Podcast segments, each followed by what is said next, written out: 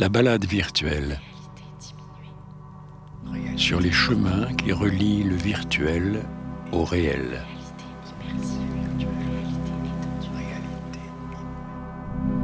La balade virtuelle à Venise. Chaque année depuis trois ans, le petit monde de la VR entre en effervescence entre fin août et début septembre. Les professionnels de tous les pays convergent alors vers le Venise VR, la sélection VR de la Mostra de Venise.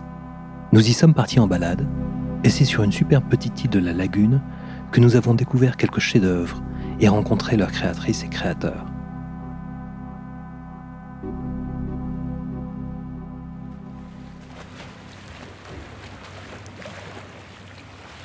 Le Centre Phi de Montréal est probablement le centre d'art qui a le plus investi sur la VR et l'immersif.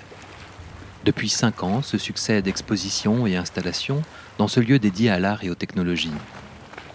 Ce qui le distingue, je trouve, c'est une programmation très affûtée et un soin très particulier porté à l'accueil des visiteurs. À Venise, le Centre Phi participe pendant toute la Biennale d'art avec une exposition de réalité virtuelle. Dans un palazzo au bord du Grand Canal, sont présentés notamment le travail de figures bien connues de l'art contemporain, comme Marina Abramovic et Olafur Eliasson. Et c'est dans cet endroit chargé d'histoire que je retrouve Myriam Achard, qui dirige les activités du Centre Phi avec la fondatrice et collectionneuse Phoebe Greenberg. Donc bonjour Myriam. Bonjour Fabien. Myriam du Centre Phi, euh, tu as organisé cette exposition ici à Venise. Donc ici, on est où? On est dans une galerie qui s'appelle euh, Carezzonico. C'est un lieu qui, euh, normalement, est, est, vide la plupart du temps, mais qui, de temps en temps, euh, est loué par des gens comme nous pour faire des pop-up. On est en face de Palazzo Grassi.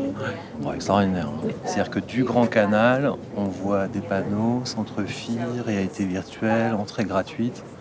Ça, c'est assez. Euh, enfin, je pense que c'est la première fois que c'est possible comme ça aussi facilement. Bon, super. Et d'où est venue l'idée de faire ça?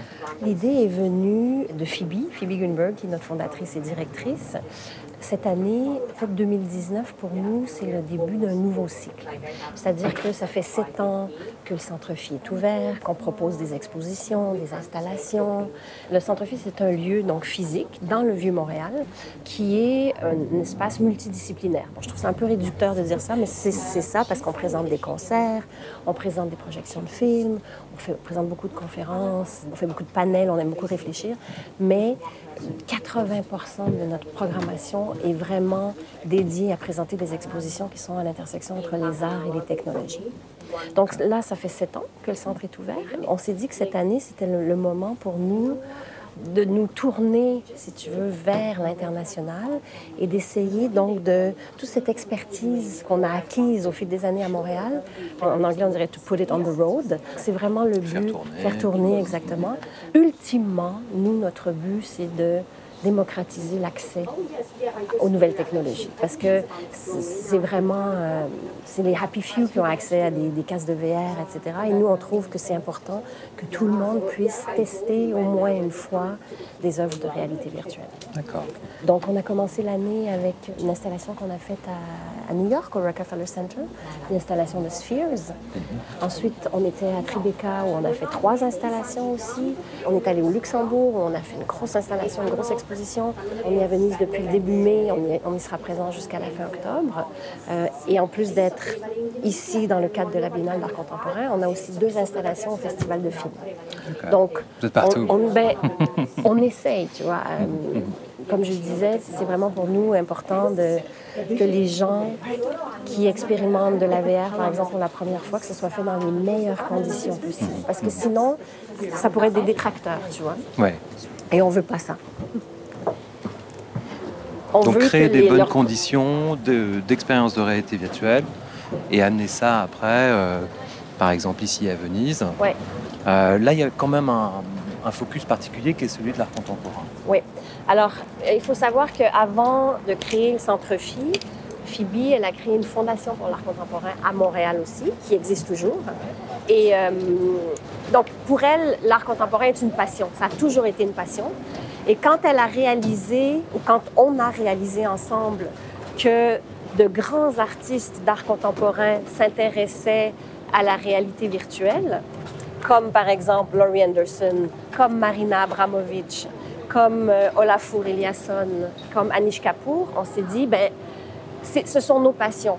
Mhm. Alors, l'art contemporain qui rencontre les nouvelles les technologies, on veut le présenter, on veut que les gens aient accès. Et c'est pour ça qu'on a décidé, donc ici à Venise, de, si tu veux, dédier une galerie à, à ces œuvres de grands artistes. D'accord. Donc là, ce que FI présente ici à Venise, vous avez quoi Cinq travaux ici dans la galerie? On a, oui, cinq, exact. Tu peux nous les décrire un peu euh, ce qu'on a Parce qu'on a des choses très variées. Oui, c'est très très varié. Donc si on va du côté de l'art contemporain, on a une œuvre de Marina Abramovic mhm.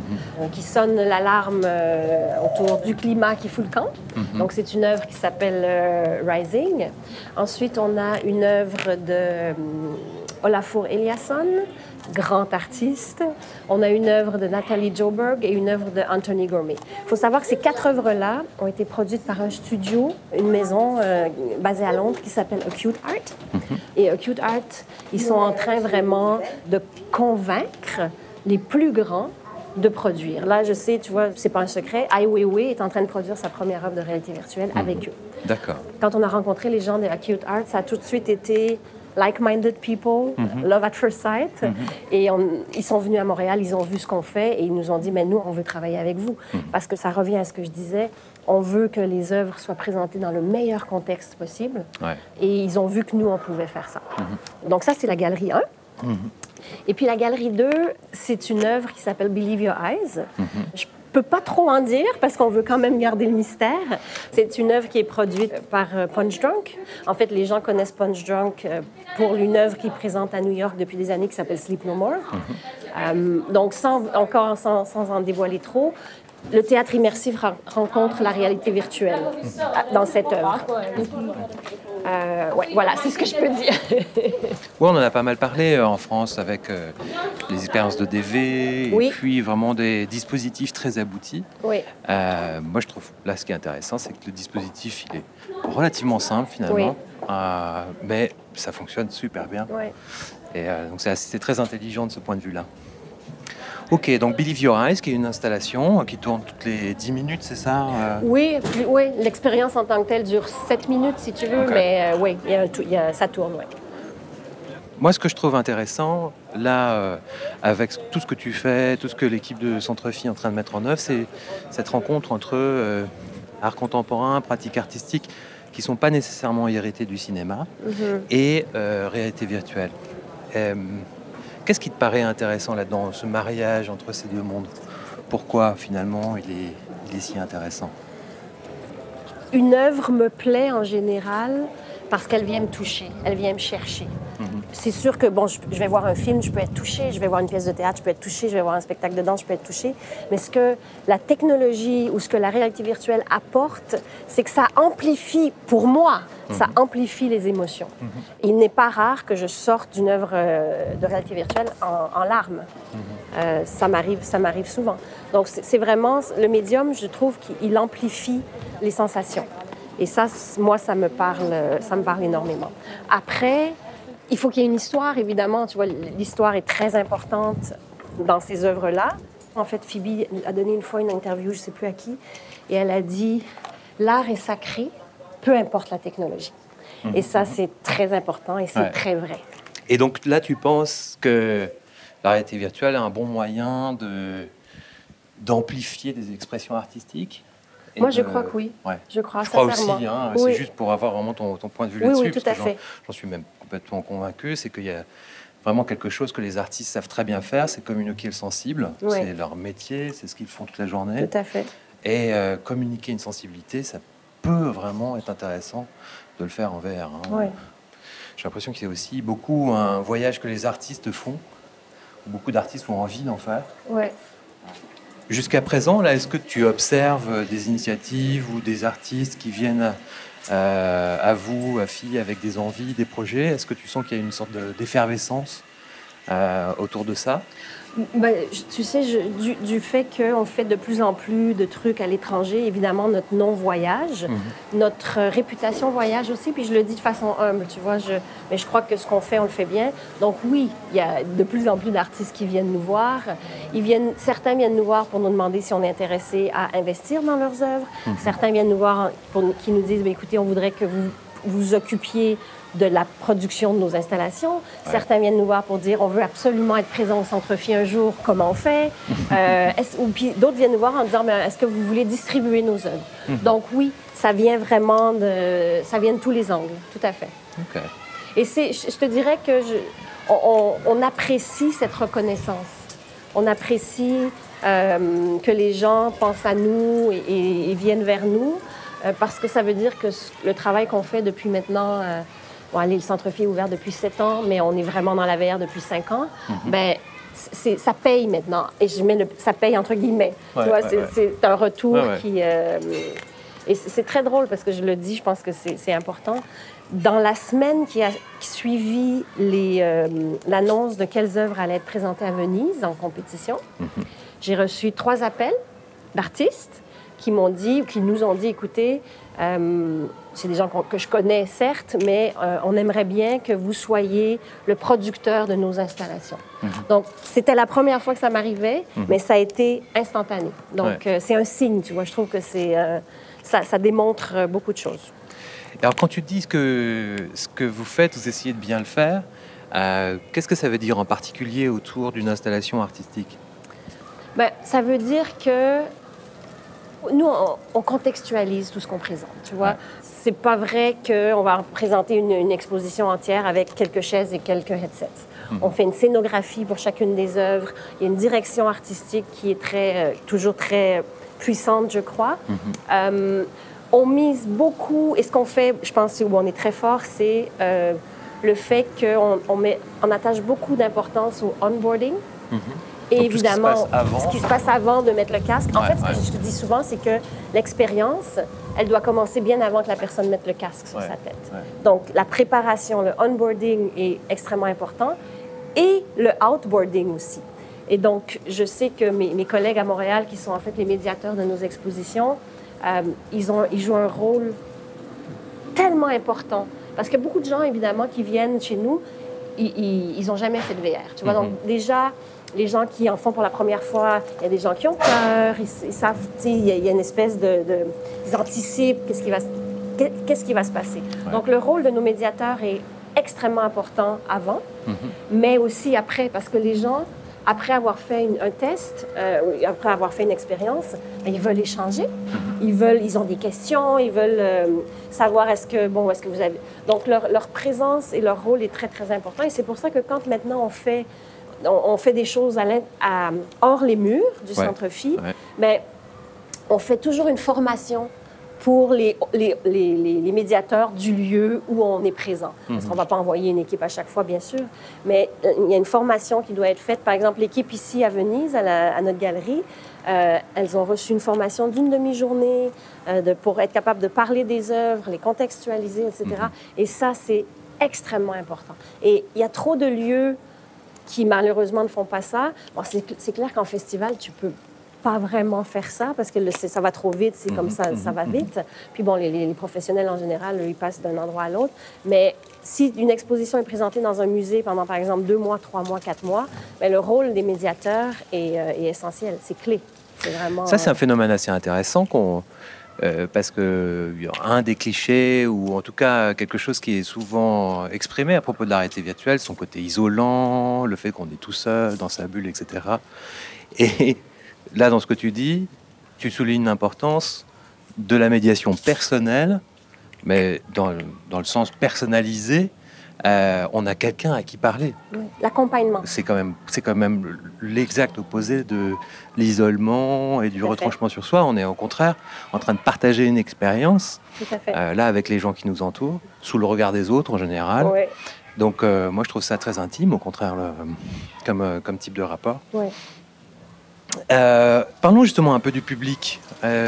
qui vient dans tes expositions Est-ce que, ça, est-ce que ça marche bien, l'idée d'exposer des, des choses immersives? Oui, des- oui. Tu sens Oui. qu'il y a un public qui s'intéresse à ça? Il y a clairement un public. Euh, donc, tu vois, nous, pour chaque exposition, ah, là, je re- reviens à Montréal, en fait. Oui. Donc, on fait deux expositions par année. Euh, chaque expo dure à peu près quatre mois. Euh, et on a en moyenne 15 000 personnes par expo. S'entend, c'est une des expos payantes, donc les gens achètent un billet. Donc, 15 000 personnes pour Montréal, c'est énorme. Tu vois, c'est pas, euh, on n'est pas Paris, on n'est pas New York, ce serait des chiffres autres. Donc, oui, ça marche. Qui vient? Donc, c'est 13 ans et plus déjà. Ouais. Il y a autant des jeunes, des étudiants, euh, des gens qui sont en tech, que des personnes euh, plus âgées. J'ai une histoire qui m'a touchée et que je raconte souvent. Il y a une œuvre qu'on avait présentée là, il y a deux ans qui s'appelait Life of Us. Euh, qui se fait à deux. Donc, tu vois, tu mets ton casque, la personne avec toi met, ton- met son, le casque aussi, et on se voit, tu vois, sous forme d'avatar, mais bon. Et là, il y a deux personnes, je te jure, elles avaient, c'est un couple, ils devaient avoir 80 ans. Ils arrivent, on n'a jamais fait de réalité virtuelle. euh, et moi, j'étais sur le, le plancher de l'expo par hasard. Donc, je me suis un peu mise en retrait et je les ai observés. Donc, les collègues expliquent, ils mettent le casque. Et là, l'expérience, à un moment donné, tu sais, il faut bouger, etc. Et je le dis, regarde, j'en ai des frissons encore. le, le monsieur dit à sa femme, Honey, I see you, I see you. Mais c'était tellement touchant. Et là, ils se, sont, ils se parlaient. C'était, je te jure, j'aurais dû filmer ça parce que ça démontre justement que ça n'isole pas. Et il y avait vraiment un échange entre ces deux personnes. Encore une fois, je reviens sur le fait qu'elles avaient au moins 80 ans. Ouais, ouais, ouais, ouais. C'était extraordinaire. C'était euh, magique, vraiment. Euh, donc, il y a des gens de tous âges. Euh, a- Est-ce qu'il y a des gens qui reviennent? Est-ce Oui. que tu sais si les gens oui, reviennent on fait des sondages, tu vois. Donc, on, a, on a des chiffres, on a des... C'est des sondages euh, internes, mais bon, ça nous donne quand même une très bonne idée. Il y a une bonne partie de, de personnes qui reviennent à chaque fois. Et ce qui... Où je trouve qu'on est... je trouve que... Moi, ça me plaît d'entendre ça, c'est que les gens disent... Peu, je regarde même pas les œuvres avant de venir.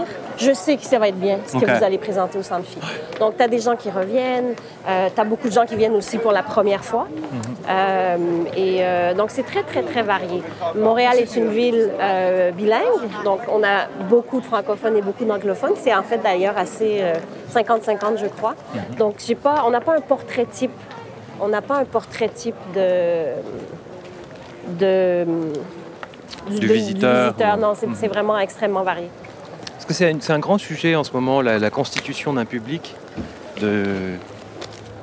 d'un public qui va euh, ou non être intéressé par des propositions présentées comme immersives.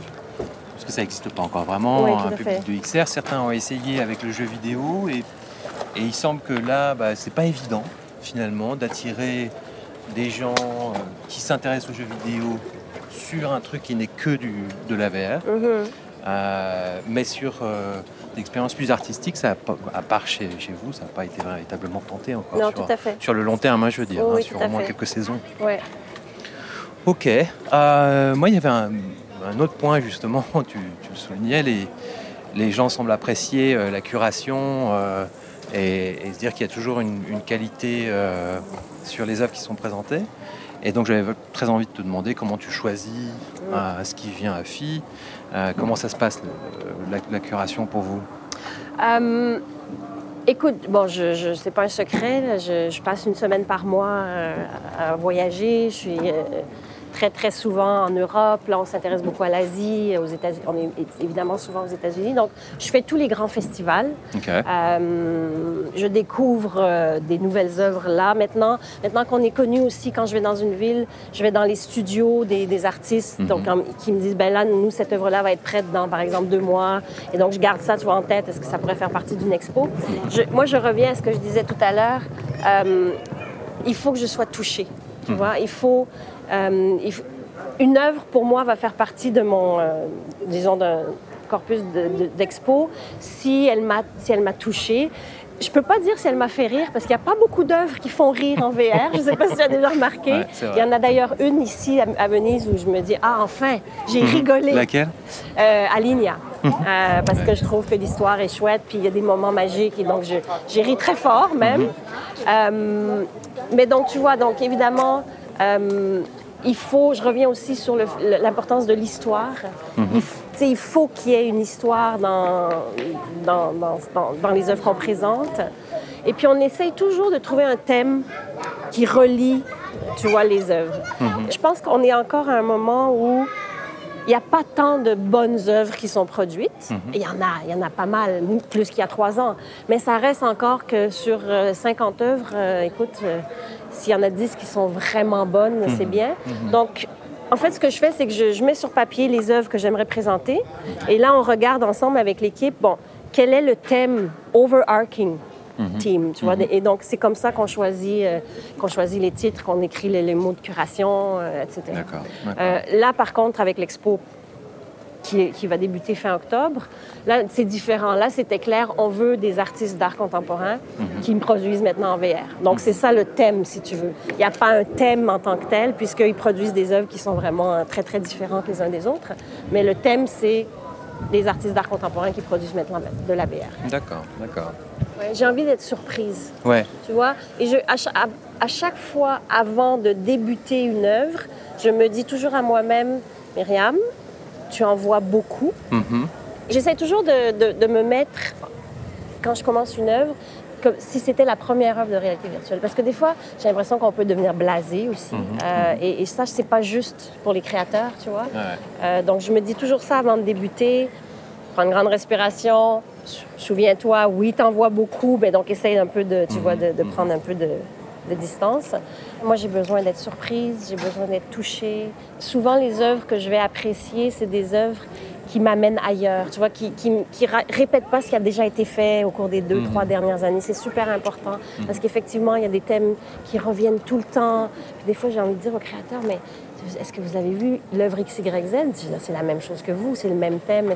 Donc, tu vois, c'est, euh, j'ai besoin de ça. J'ai besoin d'être surprise, j'ai besoin d'être touchée, j'ai besoin qu'on me, qu'on me, on me fasse sortir un peu des, euh, des sentiers battus. euh, ça, c'est super important. Ouais, parfois c'est assez étrange d'ailleurs que plusieurs œuvres se ressemblent alors que personne n'est au courant de- des unes des autres. C'est simplement qu'il y a une sorte de, parfois même d'intelligence collective surprenante où Ouais. à un moment donné des gens peuvent avoir la même idée. Oui, tout à fait.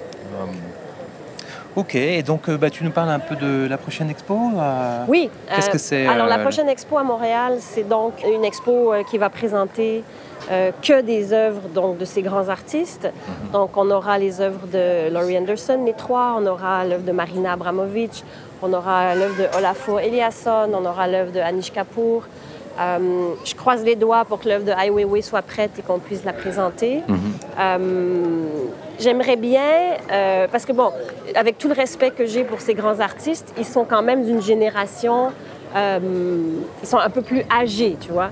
Et j'aimerais bien pouvoir inclure un ou deux artistes un peu plus jeunes, euh, mais ça doit être des artistes d'art contemporain. Tu vois, pour nous, c'est vraiment le thème de la prochaine expo, c'est essentiel. Donc ça, c'est une expo qui sera à Montréal de la fin octobre à la fin janvier.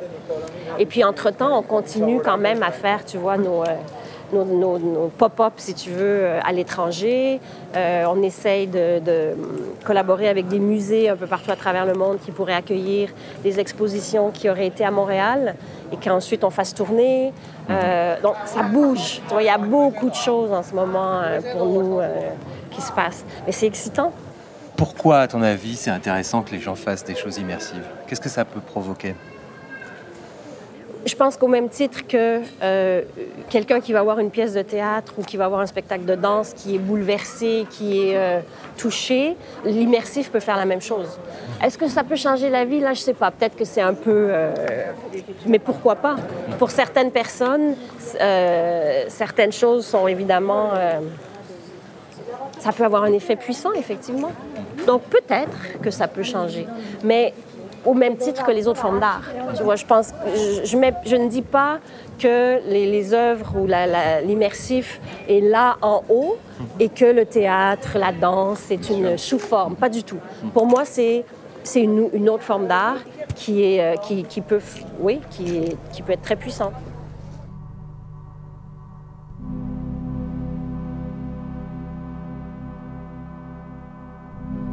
Un très grand merci à Laurie Galligani qui a monté et mixé cette balade virtuelle à Venise, ainsi qu'à Camille Jean-Jean qui a coordonné cet épisode.